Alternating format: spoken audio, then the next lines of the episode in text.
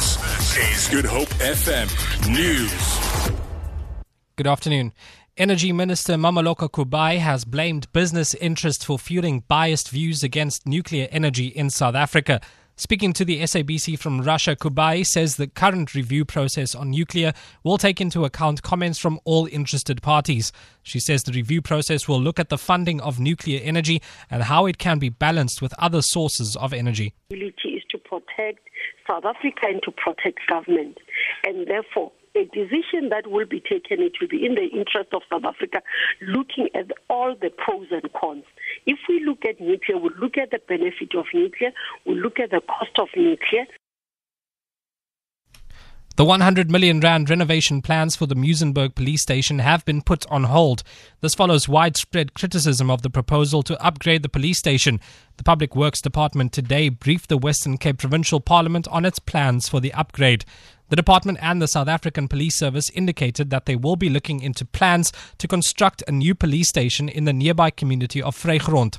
Provincial spokesperson on community safety, Mireille Wenger, has welcomed the decision. While Muizenberg Police Station is in need of renovation, spending this outrageous amount of 100 million rand on just one building is inconceivable, especially considering that communities with much higher crime rates, such as nearby Vrygrond, need of a police station closer by. With this budget, many more needed stations could have been built and much needed renovations completed. The Western Cape Local Government Department says 24 out of 30 municipalities in the province have received clean audits from the Auditor General in the 2015 16 financial year. The department says it will continue to provide municipal and governance support to those who need it. Len Arendse reports. The Western Cape has one metropolitan municipality, five district municipalities, and 24 local municipalities that get audited under the Municipal Finance Management Act. A clean audit means there are no material findings on their financial reporting.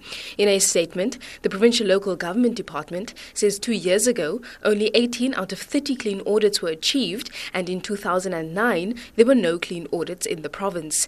It says efficiently run municipalities remain key to delivering good services to communities. Len Arendse, SABC News, Cape Town. The City of Cape Town says it plans to increase the number of security cameras in various communities to more than 600 in the near future. The Metro Police Department Strategic Surveillance Unit currently monitors 564 cameras across the city. More of them will be installed at a cost of close to 10 million rand in Kraaifontein, Wallacedene, Q Town, and Bokmakierie and Athlone. Mayco member for Safety and Security, JP Smith.